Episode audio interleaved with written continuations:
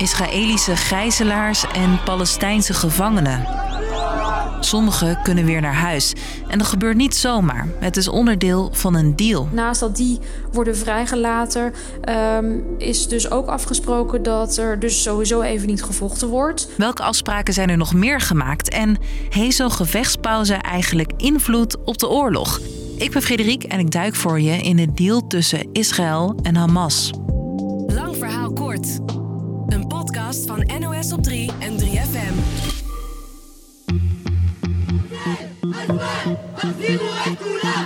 Al weken gaan in Israël families van gegijzelden de straat op.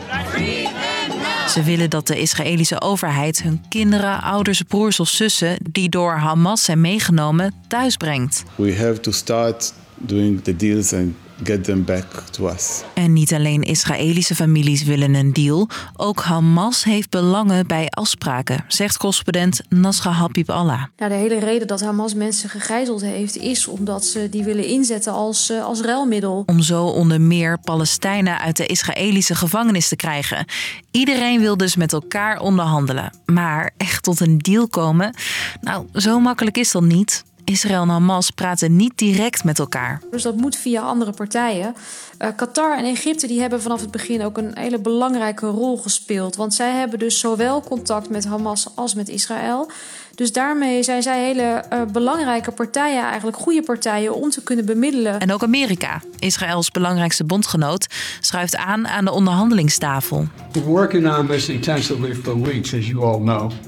We, uh, we're now very close. En na weken van praten en onderhandelen was het voor het weekend eindelijk zover. Zojuist het bericht van Egyptische zijde en vanuit Qatar dat Hamas heeft gezegd dat ze nu toch doorgaan met het vrijlaten van die gijzelaars. Die deal die is er dus. En een belangrijk onderdeel daarvan is dat de Israëlische gijzelaars worden geruild tegen de Palestijnse gevangenen.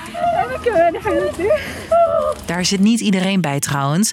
Het gaat aan beide kanten alleen om vrouwen en kinderen. Hamas heeft ook wel een aantal mannen vrijgelaten, maar dat waren dus geen Israëliërs, maar mensen met een buitenlands paspoort. Dus zoals bijvoorbeeld die Thaise arbeidsmigranten die in Israël aan het werk waren. In totaal zijn er nu 50 Israëliërs vrijgelaten en 150 Palestijnse gevangenen. En dat is niet het enige. Dat klopt, ja. Dus naast um, de Palestijnen die uh, door Israël worden vastgehouden in gevangenen, naast dat die worden vrijgelaten, um, is dus ook afgesproken dat er dus sowieso even niet gevochten wordt. Ook mogen er hulpgoederen de grens over voor mensen in Gaza. Maar extra hulp betekent niet meteen dat de situatie daar beter wordt. Als het om Gaza gaat, dat de situatie daar nog steeds heel erg zorgelijk is. Ja, er is inderdaad meer uh, noodhulp toegelaten, maar uh, de VN die zei ook van alsnog is dit een druppel op een gloeiende plaat. Na vier dagen is de gevechtspauze in principe afgelopen. Nu lijkt het erop dat Hamas en Israël allebei willen dat de deal wordt verlengd. En ook andere landen zien dat wel zitten. Er wordt over onderhandeld achter de schermen. Ja, voor Israël is het dus belangrijk omdat Hamas nog altijd een groot deel van de gijzelaars vasthoudt in de Gazastrook. En als die deal dus wordt verlengd, laat Hamas misschien meer gijzelaars vrij. Iets waar veel Israëliërs op hopen. We hope for the children and their moms uh, to release in the next few days. And I hope everyone will be released from Gaza. Ja, ook Hamas staat dus open voor een verlenging. En dat gaat dan weer vooral om een gevechtspauze. De Gazastrook wordt dan even niet aangevallen. En uh, zij zouden dan, want dat is wel de deal, ook meer Palestijnen uh, vrij krijgen. Dus het eigenlijk dezelfde deal die er nu ligt, die zouden ze dan doortrekken. Op het moment dat we deze podcast maken, weten we niet zeker of er een verlenging van de deal komt. Maar of dat nou wel of niet lukt, de premier van Israël zei eerder al dat een verlenging van de gevechtspauze geen einde betekent van de oorlog. We blijven vechten totdat we onze doelen bereikt hebben, zegt hij. En dat is ook iets wat mensen in Gaza zich realiseren, vertelt Nasra. Die weten en uh, die voelen ook wel van nou, dit is nog niet voorbij. Uh, dus misschien is het even rustig, maar um, ja, er staat ons nog veel te wachten.